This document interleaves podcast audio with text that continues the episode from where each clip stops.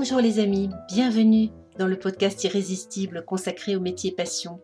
Et vous savez que notre saison 2, intitulée La petite série brasseuse, eh bien elle se termine aujourd'hui. Nous sommes en effet le mardi 8 mars et aujourd'hui, vous le savez, c'est la journée internationale des droits des femmes. Alors c'est aussi le jour de la sortie du Brassin Birissima collectif, dont je vous ai parlé hier déjà, et en vous présentant les personnes brasseuses, cavistes et vignerons qui étaient à mes côtés. Nous étions à ce moment-là dans le Maine-et-Loire, c'était le 25 octobre, pour brasser une lagueur de vigne. Et avant de vous présenter la brasseuse de ce jour, je vous en dis un tout petit peu plus sur la façon dont nous avons brassé cette lagueur de vigne et ce qu'elle goûte exactement. Alors côté recette, eh bien les maltes pâles Pilsen et un houblon le Barbe Rouge, une levure de lager évidemment, et puis surtout une filtration sur du marc de raisin avec le jus. C'est un marc de Cabernet Franc, immédiatement arrivé à la brasserie, il a été tout de suite mis sur la cuve filtre. On a en effet filtré la mèche directement sur le marc avec euh, plein de jus. Donc cette bière, elle a fermenté ensuite à basse température.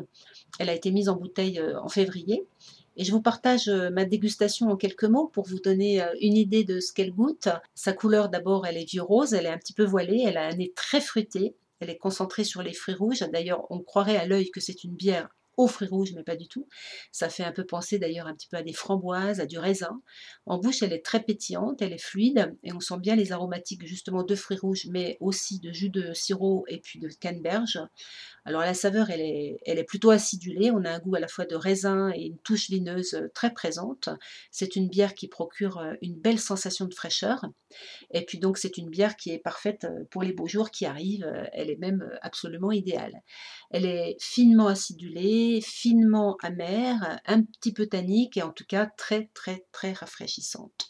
Alors je l'ai mariée de mon côté avec euh, des asperges mousseline et je n'ai pas pu résister aussi à la combiner avec un chèvre frais, vous me connaissez, les accords bière et fromage, c'est quand même beaucoup mon truc. Pour en revenir à aujourd'hui, je vous livre donc le dernier portrait de brasseuse comme prévu et nous étions hier en Haute-Savoie et je vous emmène aujourd'hui dans une région que j'affectionne particulièrement, qui est la Bretagne.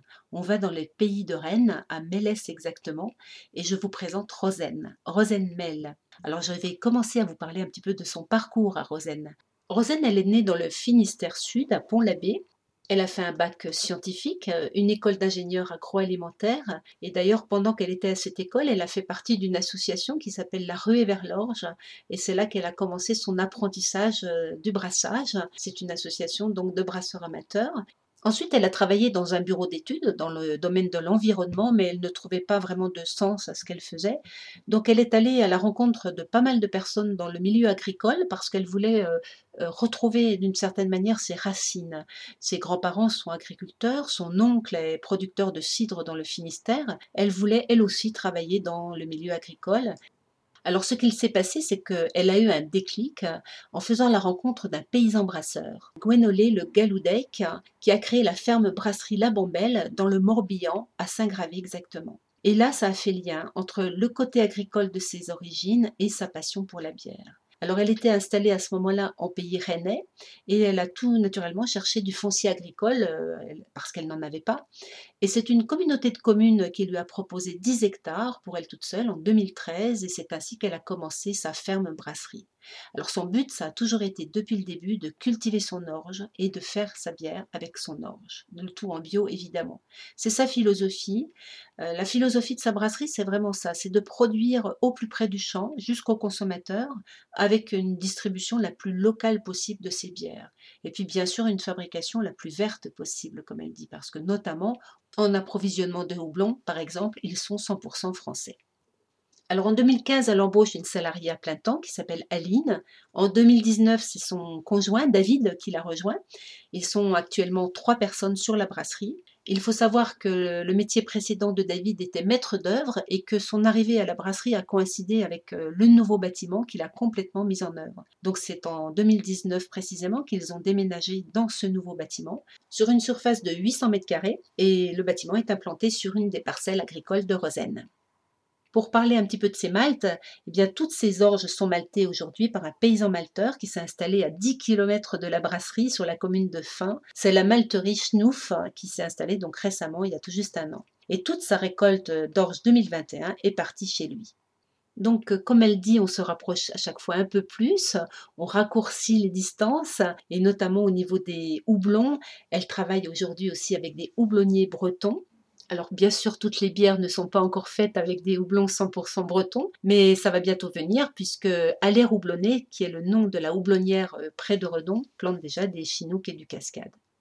Donc du côté de l'actualité de Rosen, il faut savoir que la semaine qui précédait l'enregistrement de cet épisode, eh bien Rosen et David ont installé des panneaux photovoltaïques sur leur bâtiment. Dès le départ, leur idée était de produire leur propre énergie, d'être autonome le plus possible, et c'était bien sûr l'idée dès le début de la construction de ce bâtiment. Alors il faut savoir que sur la surface qui est la leur, ils souhaitent euh, être autonomes et actuellement ils le sont entre 30 et 40% ce qui est d'ailleurs un bon début. Et il faut savoir aussi que Rosen, elle est partie d'une page blanche finalement avec ce bâtiment. Puisque, imaginez-le, c'était euh, un champ auparavant. Hein. donc le bâtiment avec euh, trois personnes, 800 mètres carrés, vous imaginez à quel point euh, c'est grand. Il y a un confort de travail absolument incroyable. Et tout ça en pleine campagne, donc un environnement de travail absolument excellent. Alors il faut dire que cet environnement, c'est ce qui fait vraiment le plus sens pour elle. Pour en revenir un petit peu à sa surface de culture, elle a 20 hectares et puis elle produit 5 hectares d'orge pour faire environ 20 tonnes d'orge chaque année dont elle a besoin pour sa brasserie. Et le reste, bien sûr, va en besoin de rotation. Alors ces cultures, ça peut être euh, du sarrasin, du colza. Le principe, c'est justement de faire varier les cultures pour favoriser la biodiversité. Donc ça fait maintenant dix ans qu'elle est installée en agricole dans sa ferme brasserie. C'est vraiment l'axe important pour elle, l'agriculture, c'est ce qui l'amène au quotidien. D'ailleurs, elle me précise au moment de l'enregistrement qu'on approche des semis d'orge de printemps et qu'elle regarde chaque jour la météo, qu'elle a hâte, parce que son année brassicole, elle se joue aussi dans les champs. Donc les orges seront vraisemblablement semées de dernière semaine euh, de mars, début avril. Elles seront bien sûr moissonnées fin juillet, début août. Et c'est l'occasion de préciser que le rythme du fil des saisons est très très important. L'hiver, eh ben, elle s'occupe des parcelles, elle coupe du bois, elle entretient le bocage et puis bien sûr elle fait la bière. Ces évocations de saison, c'est aussi l'occasion d'évoquer la bière de printemps, c'est la nature qui se réveille, c'est pour elle une explosion de la nature, ça bourgeonne dans tous les sens, donc sa bière de printemps, elle s'appelle flamenco. Elle est élaborée avec un dry hopping qui lui donne un côté floral, un côté fruité. Elle en profite aussi pour préciser que le houblon utilisé cette année, eh bien, c'est celui de Romain, à l'air houblonnier qui est près de Redon, c'est du cascade breton. Alors Rosen, elle en profite aussi pour préciser qu'en termes de goût, c'est important de ne pas toujours vouloir faire le même goût. Et d'ailleurs, elle précise que c'est à nous, brasseurs, de nous adapter à la matière première. C'est quelque chose que Mathieu Cosson, d'ailleurs, avait évoqué euh, la dernière fois que je l'avais rencontré. Il disait que l'agriculture, ben, en fait, c'est nous qui vivons au rythme des saisons et ce n'est pas une science exacte. On n'est pas dans la maîtrise totale, on est vraiment dépendant de la nature qui est la vie. À la fin de cette interview, comme pour chaque portrait de brasseuse, j'ai posé la question à Rosen de qu'est-ce qui la met en joie le matin, qu'est-ce qui l'anime. Elle m'a répondu ce sont les projets qui m'animent. Ce sont par exemple ces panneaux solaires qu'on a installés. C'est vraiment très très excitant maintenant de toujours euh, travailler dans le sens de limiter l'impact sur l'environnement. Et elle ajoutait aussi que c'était proposer une bière qui soit accessible en termes de prix et de goût et qui soit toujours au plus proche de la brasserie. Alors voilà les amis, j'espère que je vous ai donné envie d'aller à la rencontre de Rosen à Mélès, dans sa ferme brasserie dans le pays rennais. C'était donc notre dernier portrait de brasseuse, puisque le principe c'était de vous proposer chaque jour du 8 février au 8 mars portrait d'une brasseuse. Bien évidemment, nous n'allons pas nous arrêter là. Il y aura d'autres portraits de brasseuses, d'autres portraits de femmes de la bière, évidemment sous une autre forme. J'espère que vous avez apprécié cette saison 2. Vous pouvez bien sûr la partager, me faire part de vos commentaires et bien sûr vous abonner.